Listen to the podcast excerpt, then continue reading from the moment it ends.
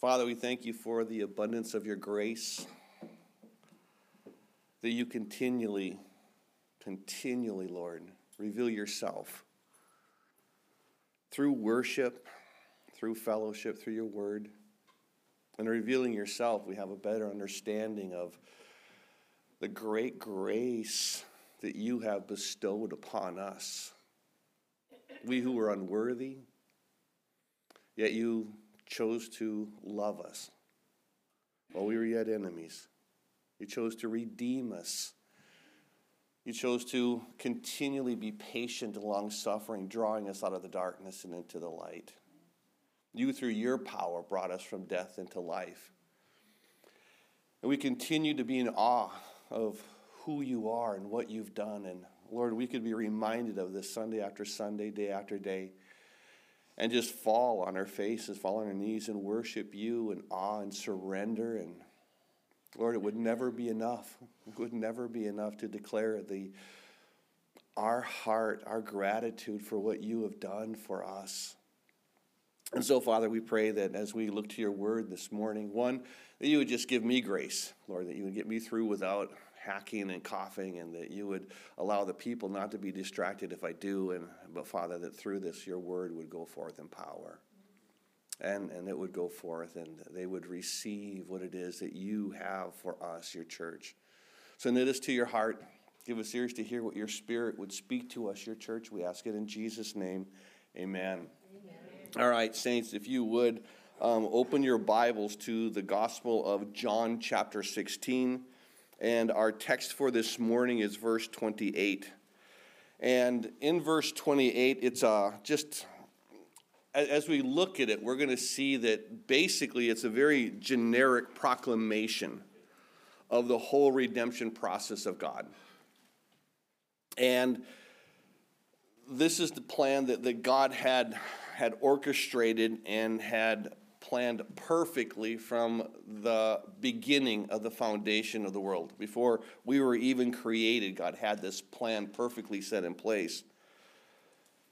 And Jesus makes this declaration in, in verse 28 of John chapter 16 I came forth from the Father and have come into the world. Again, I leave the world and go to the Father. Now, verse 29 the disciples said to him, See, now you are speaking plainly and using no figure of speech.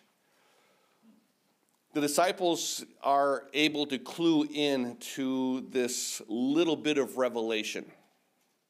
Keep in mind that as we look to what Jesus has been saying, I want to give you a little background. We looked at this on, on Wednesday, but I want to share this portion just so you can understand really what's going on here as we look at this passage that Jesus makes this declaration as far as verse 28. But in verse 16, it says, A little while and you will not see me. Again, a little while and you will see me because I go to the Father.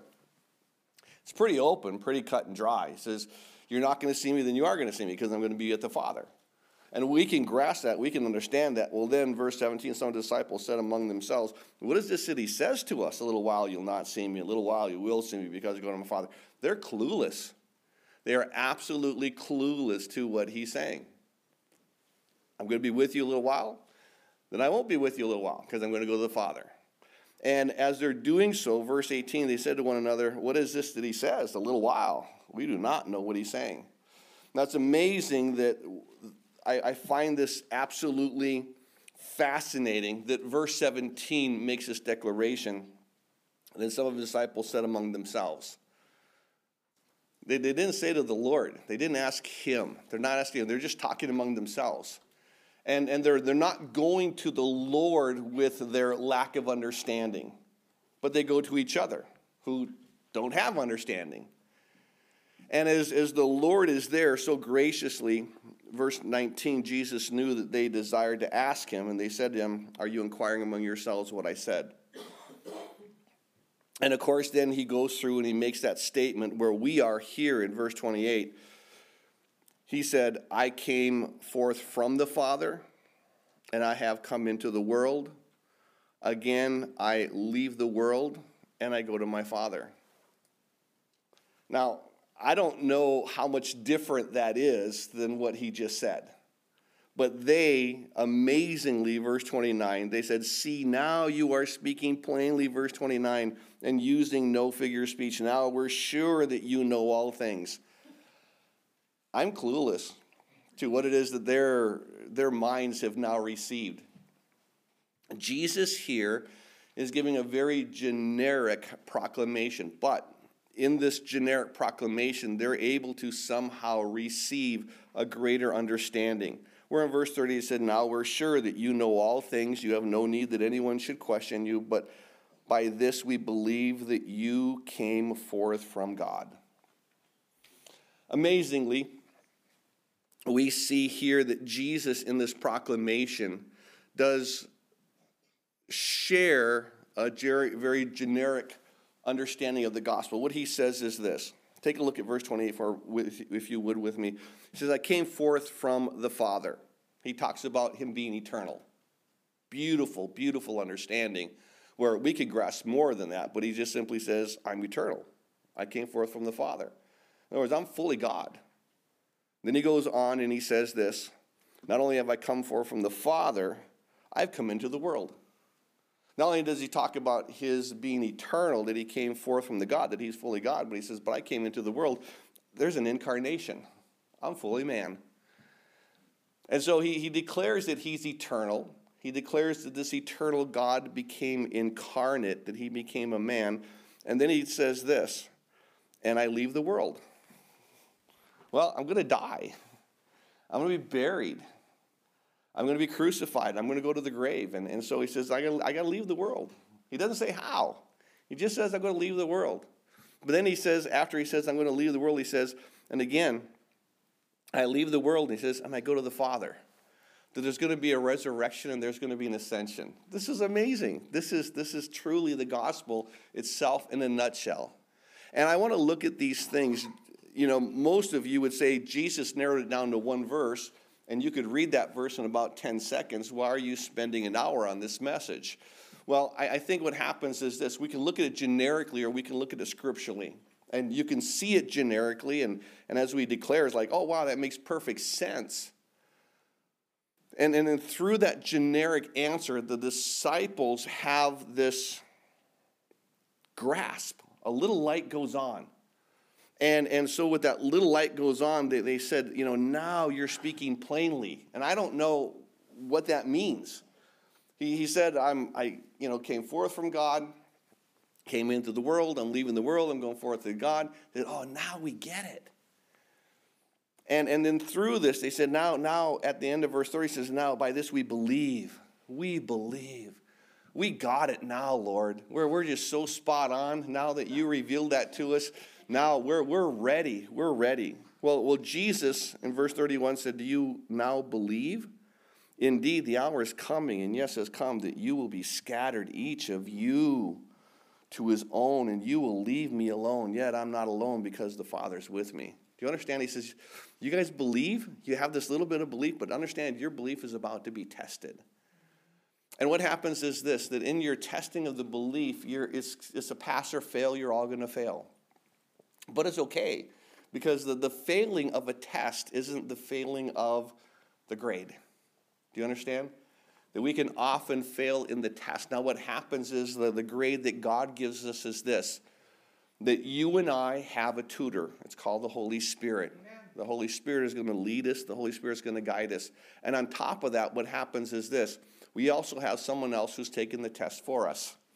We have a pinch hitter. Jesus Christ has done the work. He said, All of us have a passing grade if you simply accept me. And this is incredible. But I want you to understand, and I want to just kind of just take a look at these four concepts this morning as we, we look to really us understanding that the gospel, as generic as you can make it, is also more profound than any of us could ever understand. That we can look at it at the surface and see it in one verse generically. I came forth from God. I came into the world. I'm leaving the world. I'm going forth to God. How easy is that? And that gospel changes lives. But, but why does it change lives?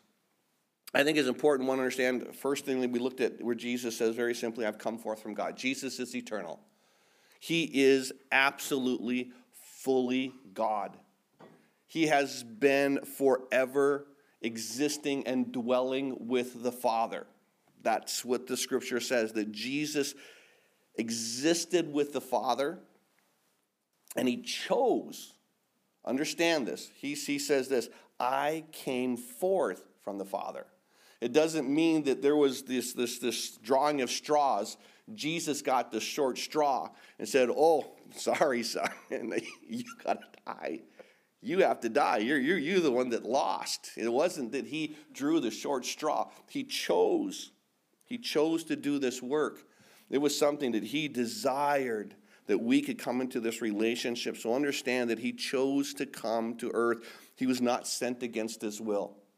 As we recognize here, he says, I have come forth from the Father. Always saying that I was pre existing, that was true. But that this coming to the earth and, and taking on flesh does not demote in any way his standing and position as God. You have to understand that.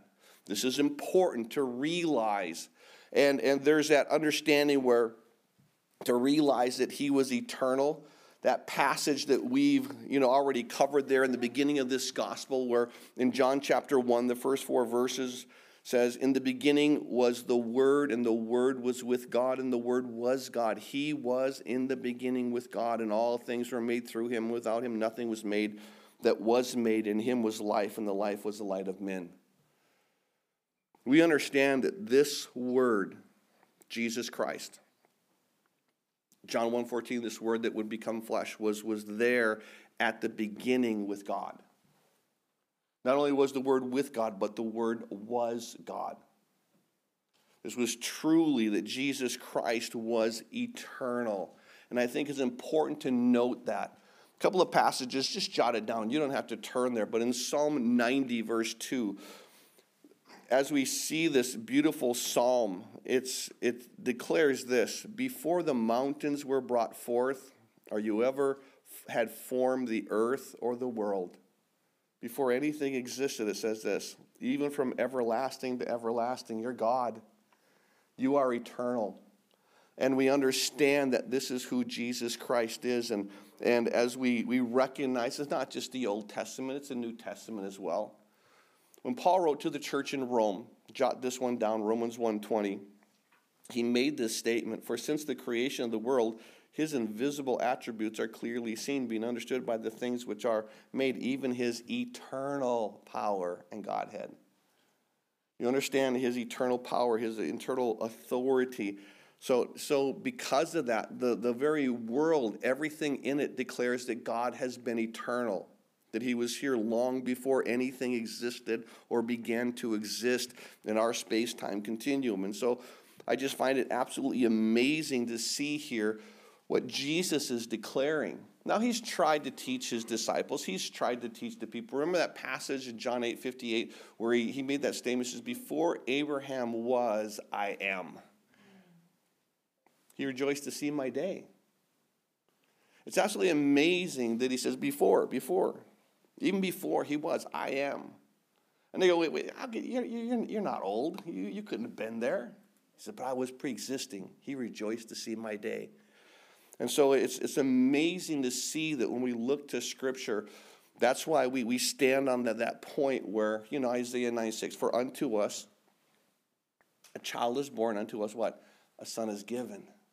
So when we recognize the son is given, we begin to see Lord, I begin to understand a little bit of what it means to say that you were eternal. Now, why is that important in the gospel? Because it wasn't just a man who came to die for us, it wasn't just a good man, it wasn't an amazing teacher. God Himself came down. God says, I created you. You are lost to me, but don't worry because not only did I create you, but I will redeem you. It's God who loves us. It's God who chooses us. So keep in mind that this is an incredible thing. It's just not a good man who's trying to point the way to God. It's God coming down to man to hold our hands and to bring us back to God. He's the one who does the work. We're the one who receives the work. And so it's important to understand within the gospel that Jesus is God. He has always been God, will always be God. And this is why he says, Listen, I came forth from the Father. I am and has have always been and will always be eternally God. This is the beautiful thing. And then he makes this next statement. Not only says, I came forth from the Father, he says, and I've come into the world. The incarnation. Not only is Jesus eternal, but, but the incarnation, not only is Jesus fully God, but guess what? Jesus is fully man. This is beautiful.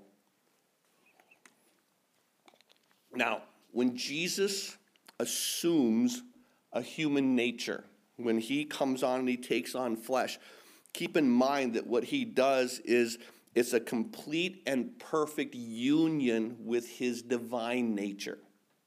Let me say that again. When Jesus takes on a human nature, when he takes on flesh, it is an absolute, perfect, and complete unity with his divine nature. It's not like he stops being God, he just clothes himself as God. He puts on this new nature. So keep in mind that, yes, Jesus is fully 100% God.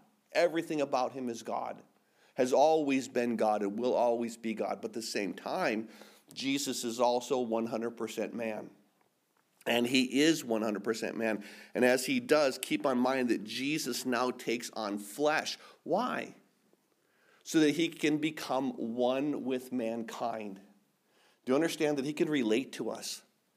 That he can understand our weaknesses. He's literally tempted in all points as we were, as we are. He's gone through this. He understands our weaknesses. He understands the, the, the, the, limitations of the human body. Jesus has been tired. He's been exhausted. He's needed to sleep.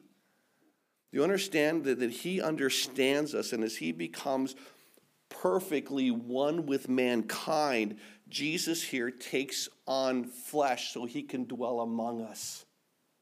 And this is the beauty of what he does. And, and as, as he comes in, he wants to live among us and minister to us. And what's going to happen is while he's here among us, he does something amazing. He preaches the gospel of peace. His first words are repent for the kingdom of heaven is at hand. And as he talks about this understanding that he requires all men to have repentance of sin and the acceptance of this gift of grace. He teaches us that, that what he's about to do, we haven't earned. What he's about to do, we cannot earn. But he comes as the representation of all men. Keep in mind, as Adam was the first man. And, and this is where I think is the first atom bomb. He blew it. he bombed there in the Garden of Eden. He, he didn't make it. He sinned. And because of that, that sin nature, it was passed on to every single descendant of Adam. And because he was the representation of all men, we all take on that sin nature that Adam had. Jesus now comes as the representation of God. But he comes what? He comes as a man. And what he does is this that he now becomes that last Adam First Adam blew it. The last Adam is this. He's the one who now gives this gift of life. The first Adam gave the gift of death. We all are separated. The last Adam gives the gift of life. This is why he now becomes this man, that, that he comes to this point of saying, I need to be a representative of mankind because it cannot just be God who dies for you, it has to be a man who dies for mankind. And so he humbles himself. He becomes a man. He's there as God, humbles himself, becomes a man, and he's going to truly preach this wonderful good news to all men. And while he's here, he's going to do what? He's going to do signs and wonders. He's going to preach the good news. He's going to show that, that no man does what he does. In other words, it's a stamp of approval that what? That he is who he says he is. Because remember, when he told that paralytic, Your sins are forgiven. And, and he, they, they looked and said, Who can forgive sins but God? And he goes, which is more difficult, to say your sins are forgiven or tell a man who's, who, who cannot walk, hey, stand up, take up your bed and walk? Which is harder? Well, it's, it's, it's easy to say your sins are forgiven because you don't need to have any evidence or proof of authority. You can simply say anything you want. But when you say, arise, take up your bed and walk, you better have some power you better have some authority over the physical and over the spiritual. And he lets them know when the man stands up, takes up his bed and walks, that he does have authority over the physical, which is evidence of what? That I have authority over the spiritual. When I say to this man, Your sins are forgiven, you can take that to the bank because I'm showing all these other evidences of who I am, that I am God. I have that power, I have that authority. There was never, ever a man who was born blind and then received his sight until Jesus Christ. Now, what Jesus would do is this he would continually try to teach the people the reality of God's heart versus their concept of what the law was and their traditions. And he tried to move them from their traditions to really come to the heart of what the law is. Now, when it came to the law, they had to know one thing you can't keep it. You can't keep it because with the law, it makes this statement that if you fail in one point of the law, just one point of the law, you fail the entirety of the law. Think about it this way some of us had kindergarten. I don't know why I never had kindergarten. I didn't go to kindergarten. I went to first grade first. So I never had a kindergarten, but, but most of us had what? About 12 years of school. Can you imagine? Just think about this for a moment that from kindergarten through your senior year, if you were to make one mistake on any paper, on any quiz, on any test, Let's just say that you're learning your alphabets. And I don't know if you've ever seen little kids do that. Rather than making a B like this, they make a B like that. They reverse it. And if you did that, you fail. You would never be able to graduate. Can you imagine? One mistake in, in all 12 years of school. You don't get to have that wonderful thing of, oops, I just made a mistake. I was only a kindergartner. It's, you, you still fail. One mistake, and you absolutely fail the entirety of the program. And that's what happens. Not only were we born with the sin nature, which means that we were born in failure, then we proved it by sinning. And this is why Jesus comes and why he, he comes and he preaches this gospel of grace that he wants to declare this I've come as God to go to the cross. And when I go to the cross, what I've come to do is this I've come to give the fallen man who is in darkness, I've come to give them light. I've come to give fallen man who was there dead in their sins and trespasses, I've come to give them life. This is what Jesus Christ has come to do. And he came not just to change the law, he said, I come to fulfill the law. I didn't come to even to change a little, a little mark on the law. I came to fulfill it all and completely. So we see that not only is Jesus eternal, he's fully God, but Jesus begins to share with us that, yes, I'm fully God, but keep in mind, I am fully man.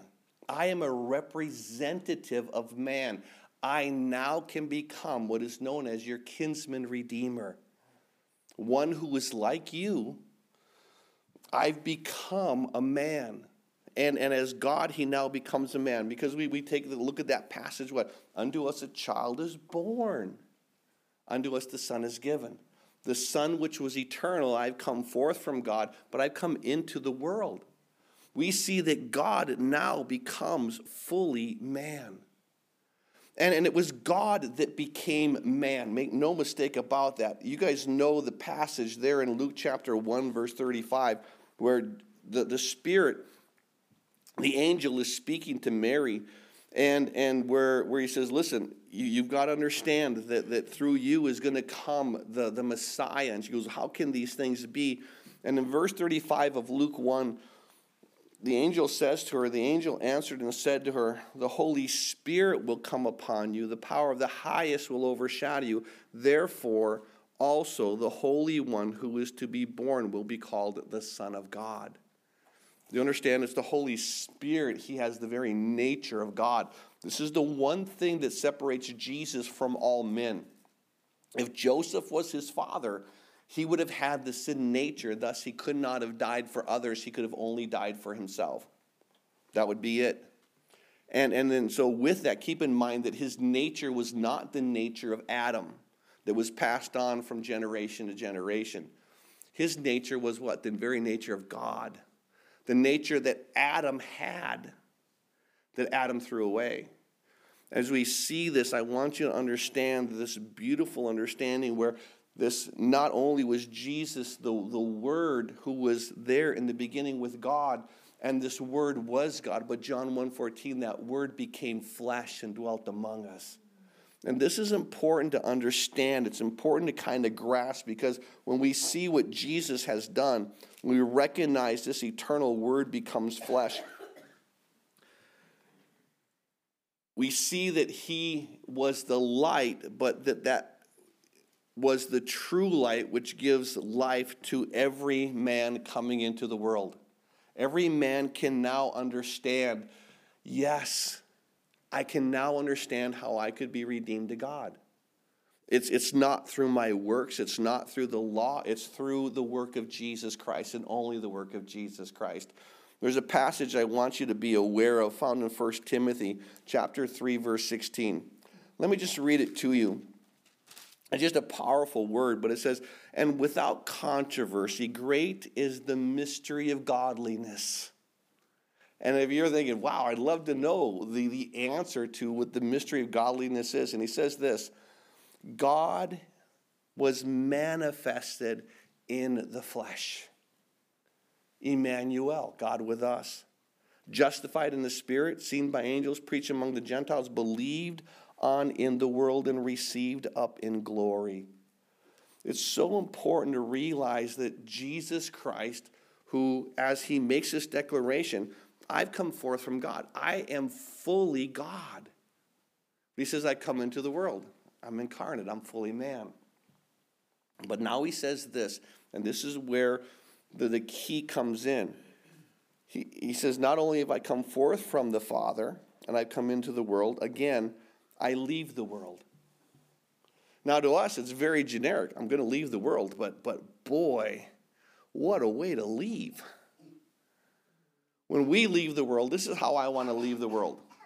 I want to be there in my deathbed. I want to have my children and grandchildren around me. I want them to know that I have lived a life in which I have no regrets. And in that life, I want them to celebrate the fact that they will see me again, that my children and my grandchildren will have put their faith in Jesus Christ. And then I want to do this I want to close my eyes, I want to go to sleep here, and I want to wake up in heaven. That's how I want to leave this world. Jesus did not do it that way. Do you understand?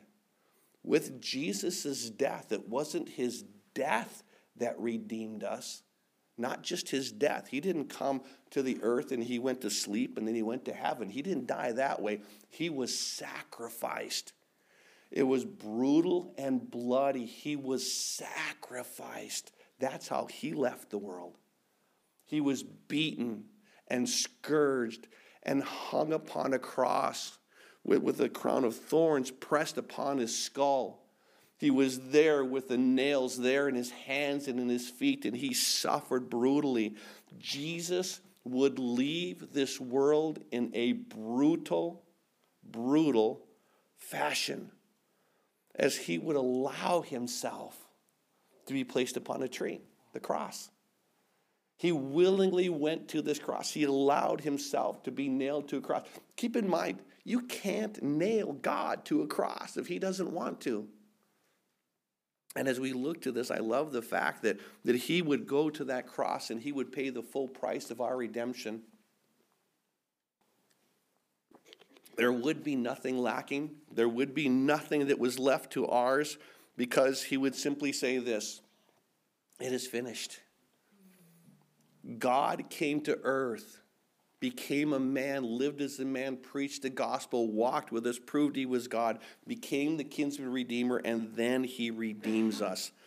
And so, after he would pay the price in full, he would do what? He said, I'm going to ascend to heaven. But don't worry, don't worry. In the same way that I've gone up to heaven, is the same way that I'm going to come back to heaven. I'm going to come back. And, and I love the fact that he's going to return.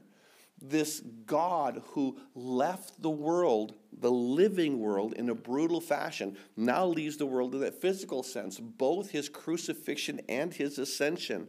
And so we, we see here, and I love how you know, John the Baptist, when he first sees the Lord, he says what? John 129, Behold the Lamb of God who takes away the sins of the world. This is the Lamb of God. This is He. John would, um, Jesus would save himself there in John 3:14. He says, just as Moses lifted up the serpent in the wilderness, so must the Son of Man be lifted up. He talked about the way in which he would die, he talked about how he would redeem us from our sins. He said, I must go to the cross. I have to be lifted up. This is what I need to do. And I, I love his heart because we begin to see more and more what God means when he makes those declarations. There's a passage I want you to jot down just so that you can fully grasp what, what I believe that the scriptures is wanting us to understand. But in 1 Corinthians chapter 15, I want to read to you verses 3 and 4. It makes a statement. When Paul was writing to the church in Corinth, he says, For I delivered to you first of all that which I also received. I received this from the Lord, and I'm giving it to you, which is about what we're going to do with communion in just a few minutes. He received from the Lord, and he's giving it to us. This is not his work, not his declaration. This is passing on the information that God himself declares. And so he said, I received, I delivered to you, first of all, that which I also received, that Christ died for our sins according to the scriptures. Isaiah 53, he said how he would die. Psalm 22, he said how he would die. He, he over and over in Scripture, he declares that he had to die according to what? According to the way that Scripture said he would die. There could be no other way. And then he says this, verse 4 of 1 Corinthians 15, and that he was buried, that he rose again the third day according to the Scriptures. Do you understand? He did nothing new. Everything that he did was that which was proclaimed that he would do. And so I want you to understand that within this crucifixion, within this resurrection, within this ascension, it would be what? According to the scriptures. That, that we could have full faith and confidence that this is Jesus Christ, this is who he is, this is what he's done, because we recognize this is your work, has always been your work, and we're going to worship you because of this work. And so when we come to this understanding, we, we, we grasp that here, Ephesians 1, verse 7 says that in him we have redemption through his blood, the forgiveness of sins according to the riches of his grace. That his dying on the cross, we have redemption. The redemption is through, without the shedding of blood, there's no remission of sin as, as he literally allowed his blood to be shed, we can receive the forgiveness of sins. And we recognize that what he does is this that he brings us along the journey. What do I mean by that? When Jesus does something in the physical sense, he imparts it to us in the spiritual sense, which is why what? We can say, I've been crucified with Christ. As he was crucified physically, I'm in him. I was crucified spiritually. I've been crucified with Christ. It's no longer I who live, but Christ who lives in me. In this life, I now live in the flesh. I live by faith in the Son of God who loved me and gave himself for me. I recognize that this is your heart, this is who you are, and I've been crucified with you. This is beautiful. There's a passage in Romans. Let me read it to you. In Romans chapter 4, verse 25, a glorious verse, but let me just share it, just jot it down. But he makes this statement Who was delivered up, this is Jesus going to the cross, who was delivered up because of our offenses. Do you understand that he didn't go to the cross for his sins? He went to the cross for our sins. Not only was he delivered up for our offenses, but it says this and was raised because of our justification. Do you understand that he went to the cross because of our sin? Not, not his, ours. As he goes to the cross because of our sin, he was raised because the work was sufficient. You understand? He was raised because of our justification. He was raised because we're now at a place of just as if we've never sinned. This is what God has done. When Jesus went to the cross and, and he goes and he comes to this place and he was delivered because of our offenses. This is the crucifixion. This is why he leaves the world. But not only does he leave the world in the crucifixion, that he was literally delivered up because of our sins, but then he leaves the world in that reality sense through the ascension, and he was raised up because of our justification. Do you understand that he now is able to leave the grave because his work was enough? His work was sufficient. In fact, it was more than efficient. It was more than enough to redeem every man, woman, and child of all time. It was able to redeem mankind of the sin nature that we receive from Adam. As we look to this, it's so important to see this is the gospel so generically. God comes to earth, God becomes a man, God hangs on a tree and dies. And as he dies for our sin, he does what? He comes out of the grave and he's able to go to the Father because keep in mind, it simply means what? The sacrifice was accepted. You understand that in the Old Testament, all the sacrifices were placed what was known on the bronze altar. And the reason it was there is it was all smoke and flame, and what would happen is as the smoke was ascending, they understood what? It was going up to God. God was receiving the substitutional blood of the sacrifice for me. And this is the amazing thing. We looked at this truth when we went through the book of Hebrews, and I'm still blown away by it. Remember when the book of Hebrews taught about Jesus Christ being a sacrifice for us? And we looked at the Old Testament and we saw how the people of the Old Testament, what they would do is this they would bring a lamb. And the priest, the priest would inspect the lamb. I love the fact that the priest wouldn't expect, inspect the guy bringing the lamb. So, so keep in mind that I could have one eye, I could have one arm, and I could bring the lamb and he'd say, Wow, it's perfect. Now, not you're perfect, but it's perfect. Do you understand? The inspection was of that which was going to be sacrificed. The inspection was of that which was going to shed its blood on my behalf. And this is the amazing thing. Do you realize when you come to God, He doesn't inspect you? If He did, He'd laugh and He'd walk away. Better luck next time. What God does is this He inspects the lamb the Lamb of God that took away the sins of the world. And he sees the Lamb and he goes, This sacrifice is perfect. It has always been perfect. And, and as this is God who now becomes flesh, we recognize that as he's here on earth in the nature of man, he does not sin, he does not compromise. He fulfills everything that God declares him to do. He lives the life that Adam was supposed to live. And then he goes to the cross and he dies. Now, keep in mind that, that he should not have died. He should not have died. He was perfect, he was sinless.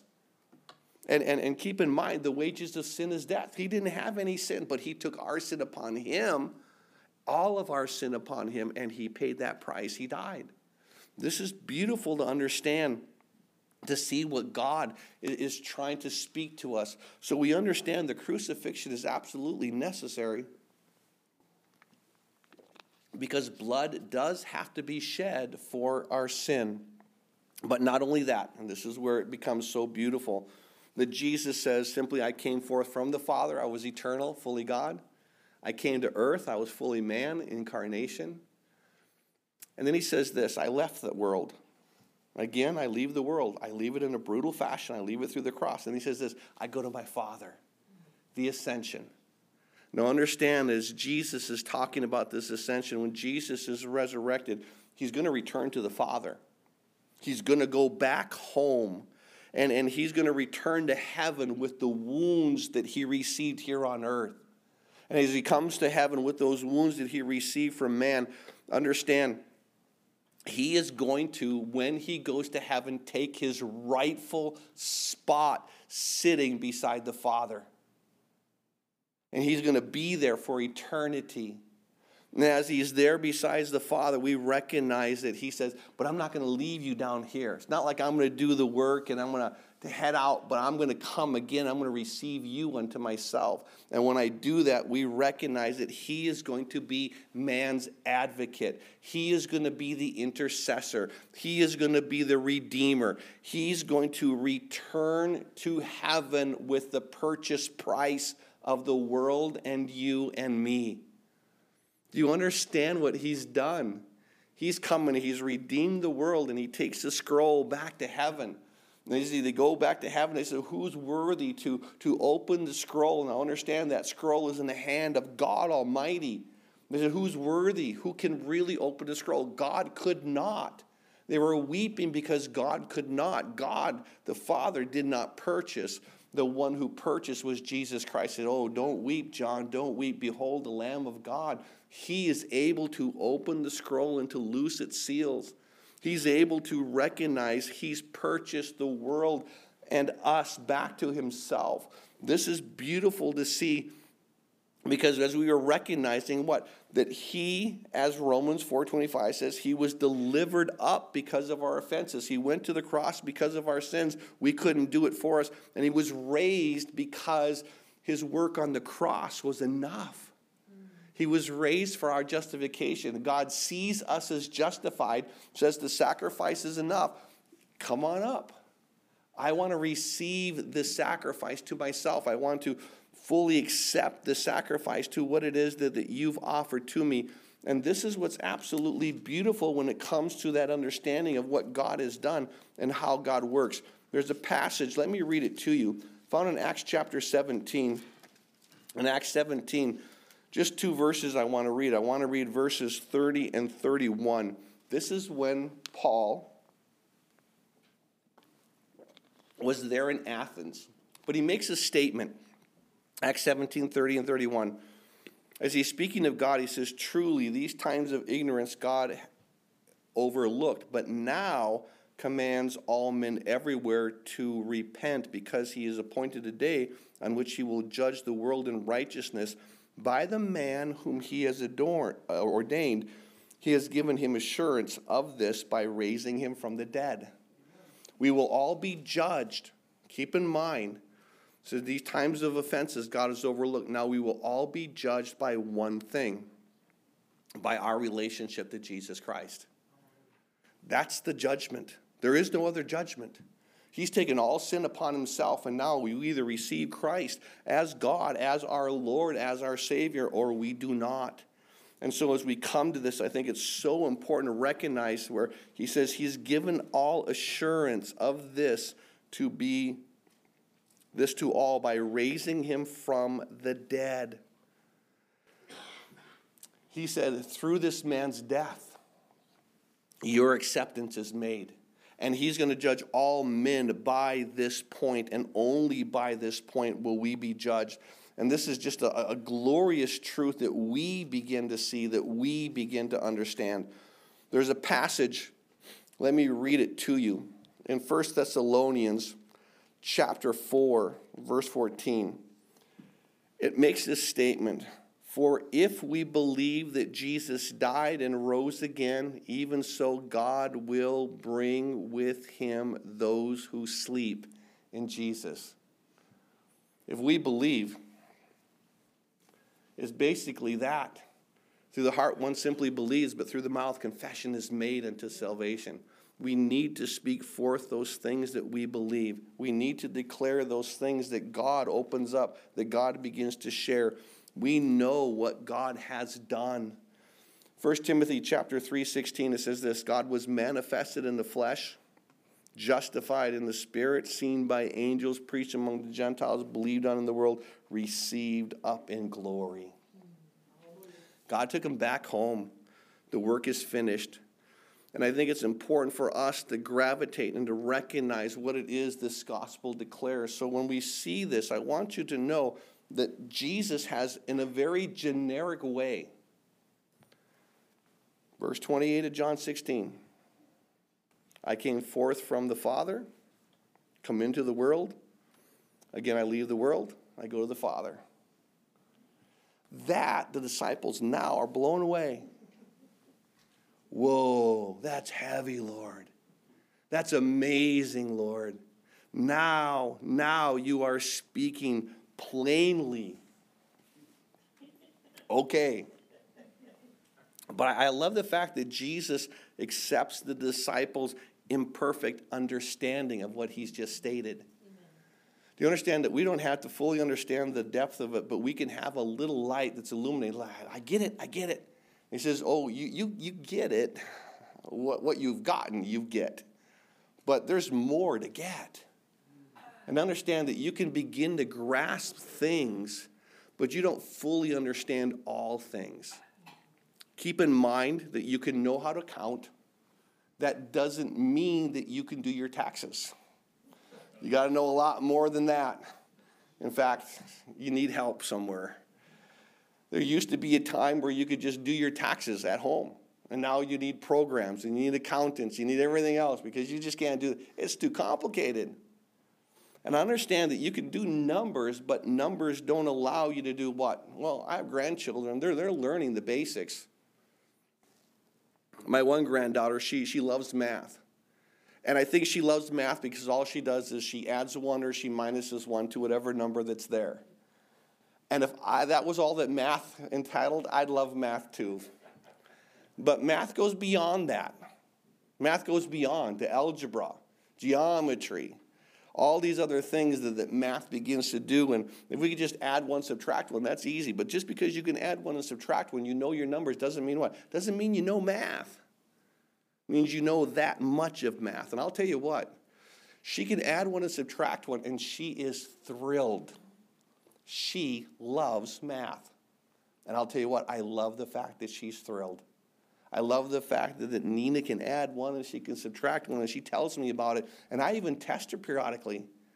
Okay, what, what's four plus one? What's one more than four? Five. Yes, you know math. But understand, she only knows that of math, but we celebrate that victory. And even now, the disciples, they know a little bit. And I love what Jesus does. He celebrates their victory, but he warns them he warns them that this level of their faith, this level of their understanding is going to be tested. So, no matter how much we know, understand, faith will be tested. You can have a little faith, God is going to test that little faith. You can have a lot of faith, God is going to test that faith too. And the more you know, the more you grow, the more the faith will be tested. Why? Well, the, the, the stronger the metal, the more power it takes to bend and break. And what happens is the stronger your faith, the more God's going to test it to say, look how strong it is. Look at it takes now this much strength to bend it. It takes this much strength to break it. It takes this much now to do to challenge your faith and to test your faith. And so what happens is this, when my faith grows, it's like what? God, you have grown me. You have matured me.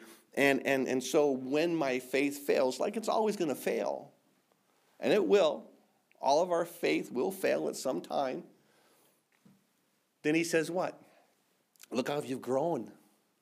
Look how you've grown. And I love the heart of Jesus. I love what he does. And of course, as we get into Wednesday and we begin to see this high priestly prayer of John 17, it's going to be even more amazing to see how he moves and how he ministers. But I want you to grasp this that Jesus breaks it down to such a generic, generic level. And they received it.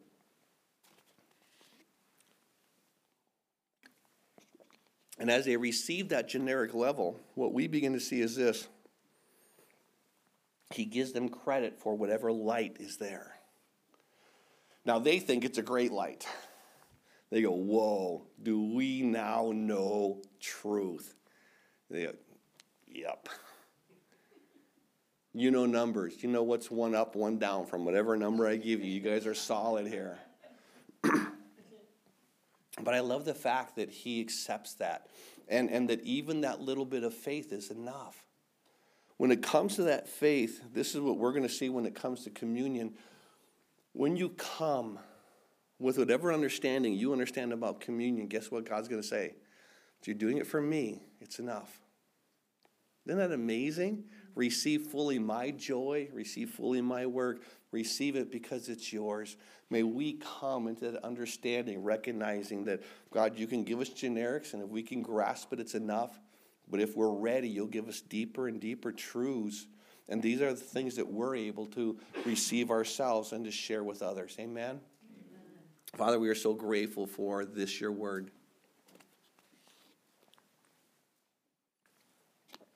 Thank you, Lord, for getting me through without hacking.